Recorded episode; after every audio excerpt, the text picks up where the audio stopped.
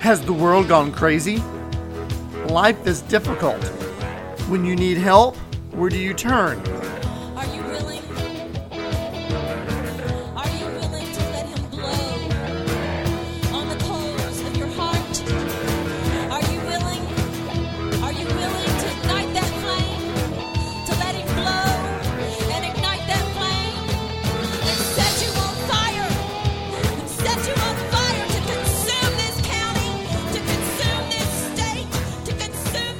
Welcome to Christian Impact, impacting your life with spiritual truth.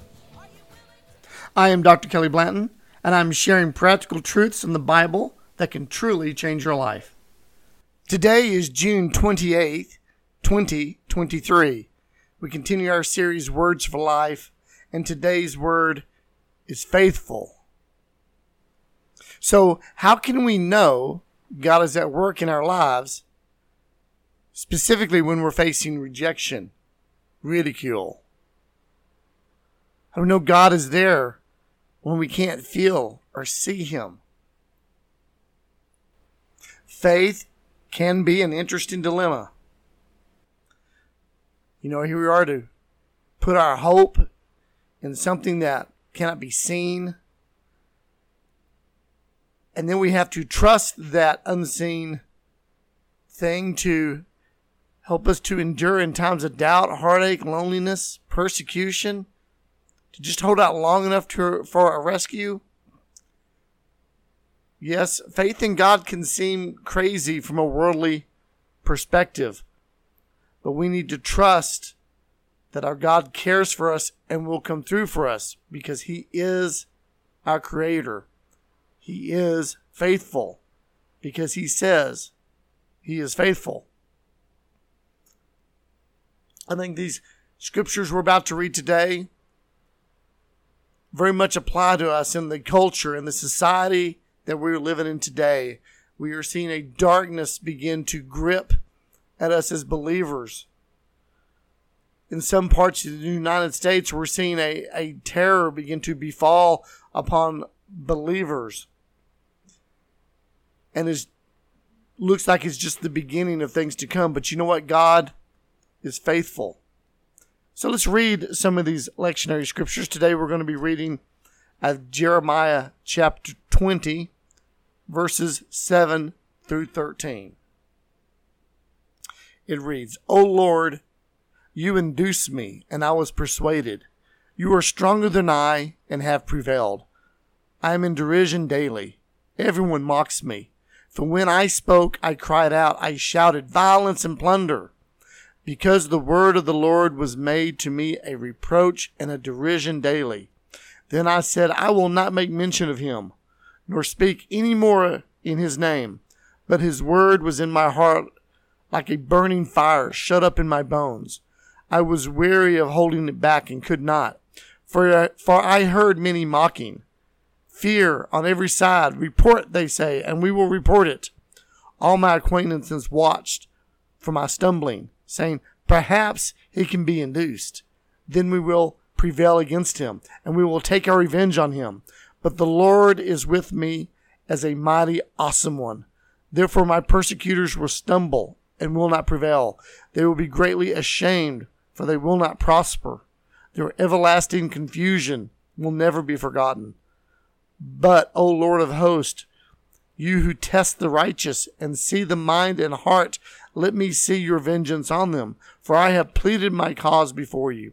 Sing to the Lord, praise the Lord, for he has delivered the life of the poor from the hands of evildoers.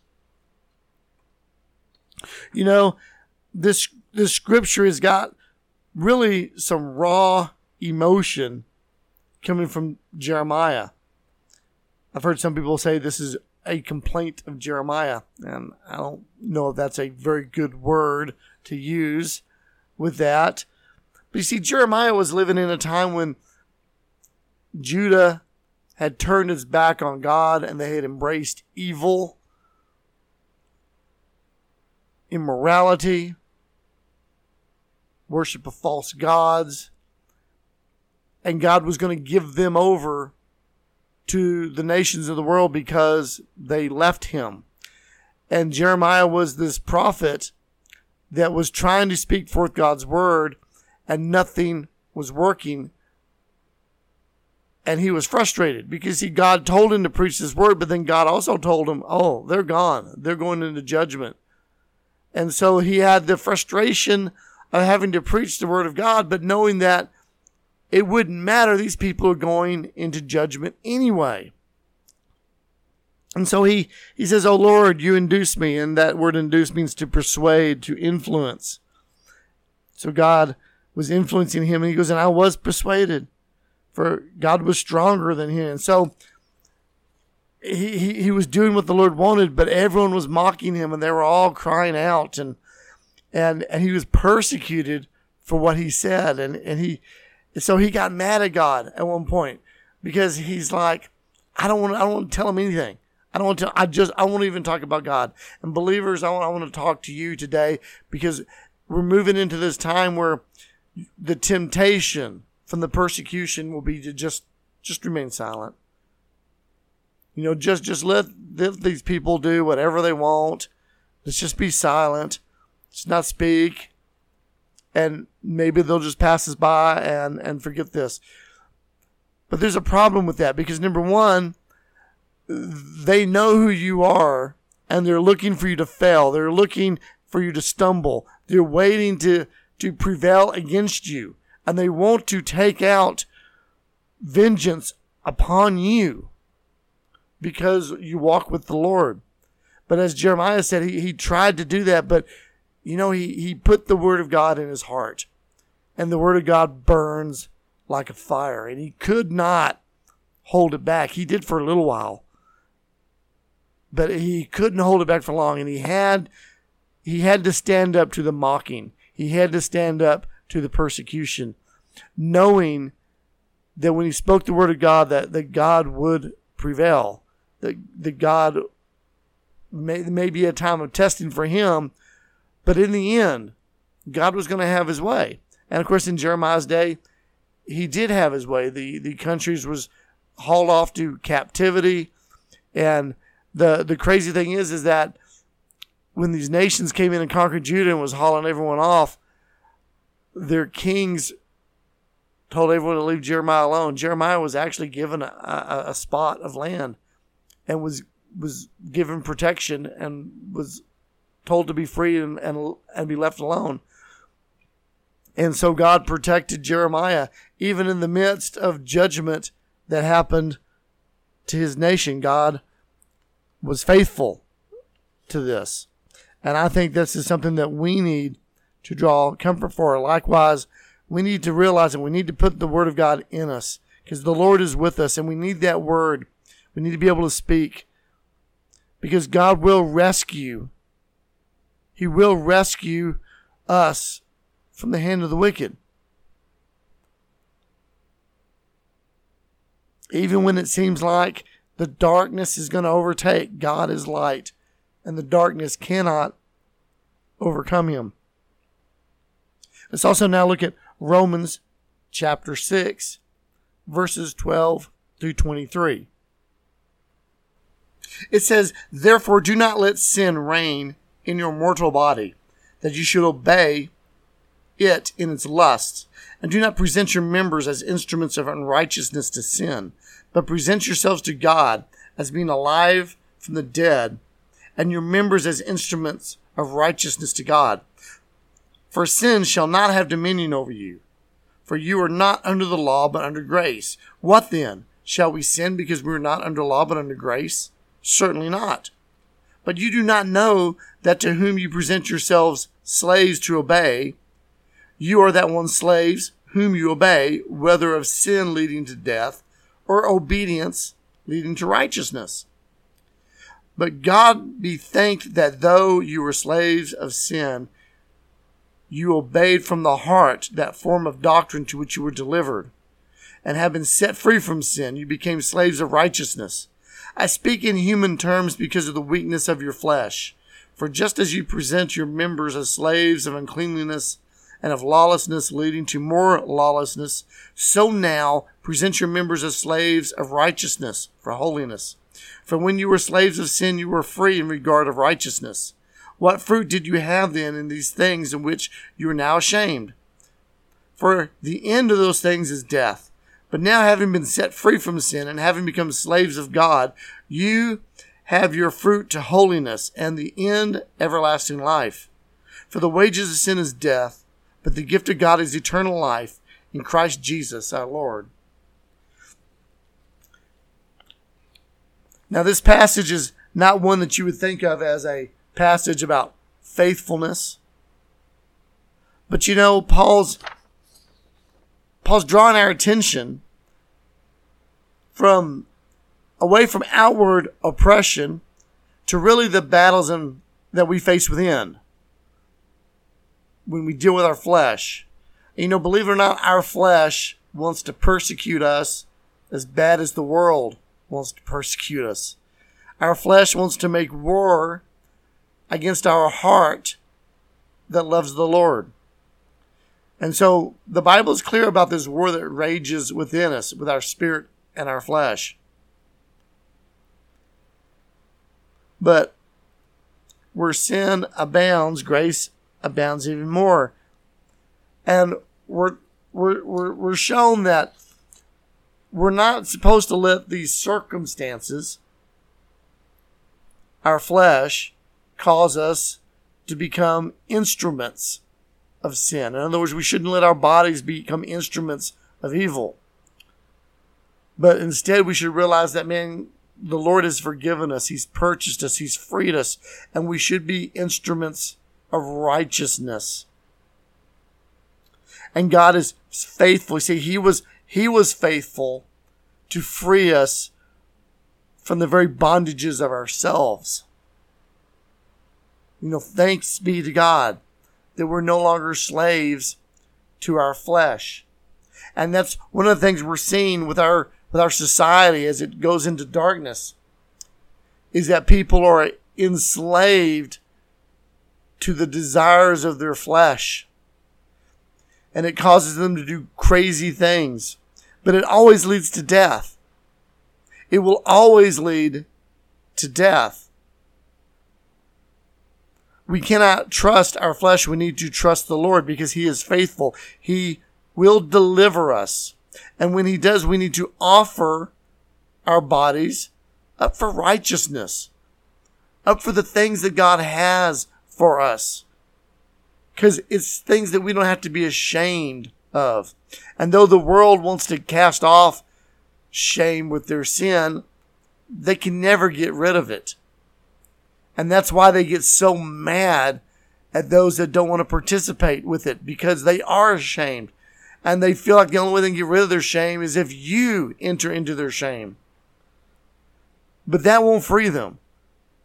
Only Jesus Christ can free them. Now let's look at our last passage. It's in Matthew chapter 10, verses 21 through 33. Says, Now brother will deliver up brother to death, and a father his child, and a child will rise up against parents and cause them to be put to death. And you will be hated for all for my name's sake, but he who endures to the end will be saved. When they persecute you in this city, flee to another. For assuredly I say to you, you will not have gone through the cities of Israel before the Son of Man comes.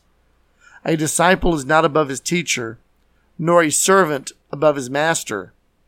Is it enough for a disciple that he be like his teacher, and a servant like his master? If they have called the master of the house Beelzebub, how much more will they call those of his household? Therefore, do not fear them. For there is nothing covered that will not be revealed, and hidden that will not be known. Whatever I tell you in the dark, speak in the light, and what you hear in the ear, preach on the housetops. And do not fear those who kill the body, but cannot kill the soul. But rather, fear him who is able to destroy both soul and body in hell. Are not two sparrows sold for a copper coin? And not one of them falls to the ground apart from your Father's will. But the very hairs of your head are all numbered. Do not fear, therefore, you are more valuable than many sparrows. Therefore, whoever confesses me before men, him I will also confess before my Father who is in heaven. But whoever denies me before men, I will also deny before my Father who is in heaven. Again, a passage that we don't just jump out and scream, yeah, that talks about faithfulness. It talks about faithfulness. But it is. We are talking faithfulness here. You know, we're living in this in this dark society in this world, and here's the words of Jesus saying, you know, there's a time that's going to come when your very family will deliver you up, when your very family will turn against you. There's a time when you're going to have to flee persecution.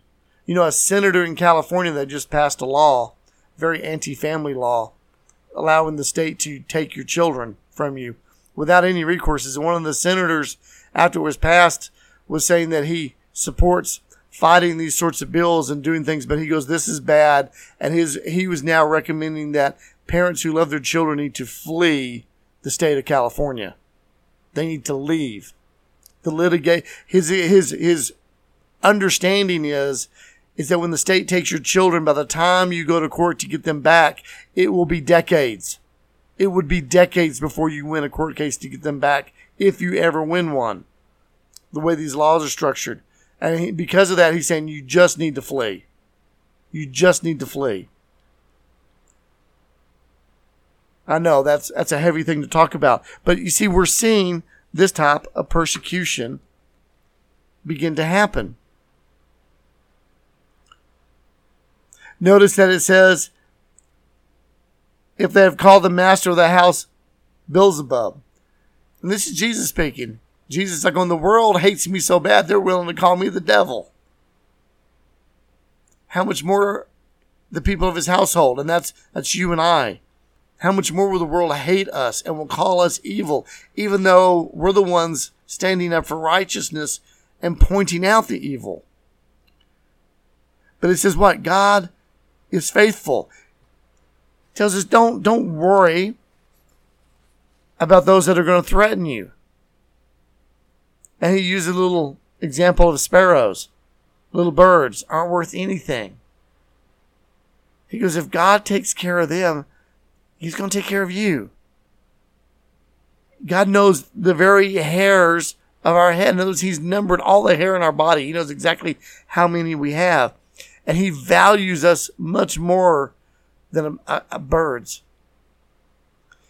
So He wants us to understand that He's faithful and that we need to hold on, that we need to endure, that we need to continue to speak forth His truth. Even yell it from the rooftops because there is a judgment that is coming. And the same way that God is faithful and loves us, God wishes these people to repent and know Him and be saved as well. And this passage finishes out with Jesus asking us or telling us to confess Him before men. He says that if we deny him before men, then he will deny us before the Father. He wants us to stand up. He wants us to publicly acknowledge our faith. Even in the midst of intense persecution, he doesn't want us to hide. You know, and public acknowledgement doesn't always necessarily require words. It includes the very way that we live. It suggests that other people are supposed to know the reason behind our faith. They're supposed to know why we live the way we live.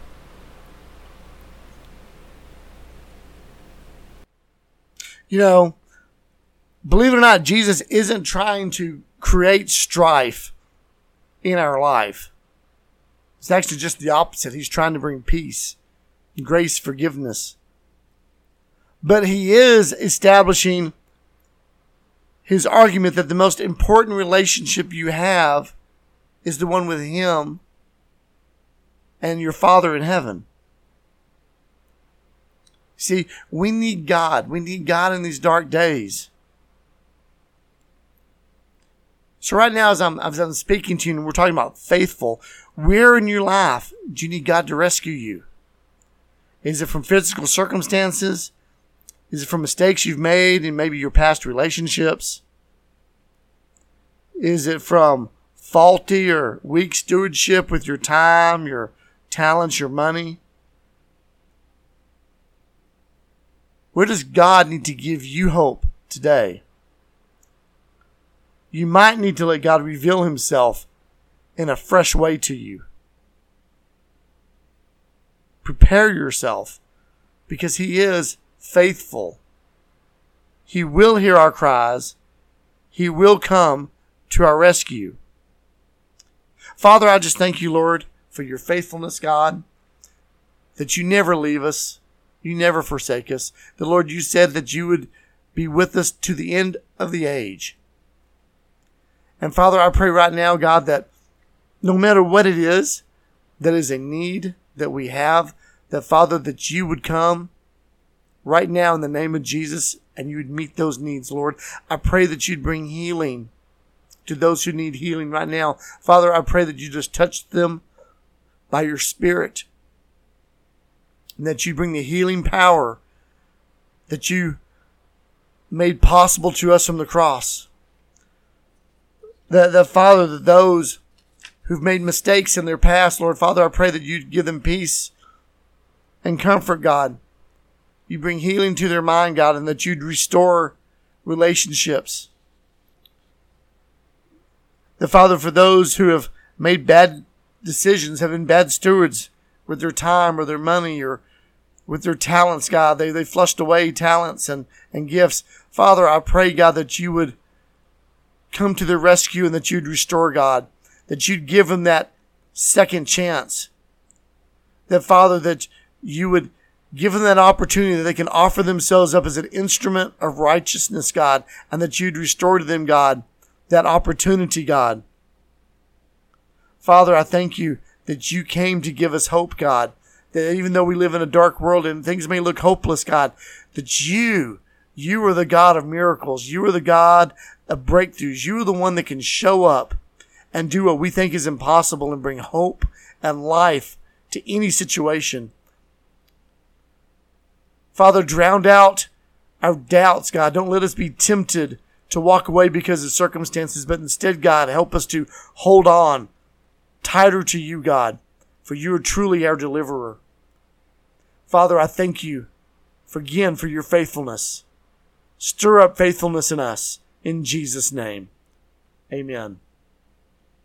Well, we thank you for listening to this podcast and teaching. You can find more of these teachings and lessons on podcast at our website at www.christianimpact.net. Again, we are on uh, several, several different platforms Podbean, YouTube, Spotify, Amazon, Apple, uh, Samsung, uh, iHeartRadio. There's there's just so many that we're on. Uh, find one that, that you like and prefer. Um, check out our other other messages, our other teachings. Check out our website. You can learn more about our ministry. What is it that we were up to? What do we do? Feel free to give us a shout out too. You also check us out on Facebook, Christian Impact Ministries. And until next time, God bless.